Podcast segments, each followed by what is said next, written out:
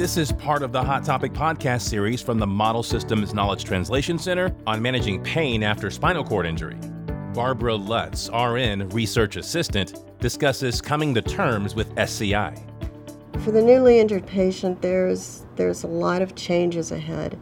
Uh, they they will go through a grieving process. They will go through the, the different stages of grieving, through anger, through depression, uh, eventually, they'll work through it. It could take a very long time, uh, but they will um, eventually come to terms with, with their loss, the loss of the use of their legs, and they will find a comfortable pattern of living for themselves.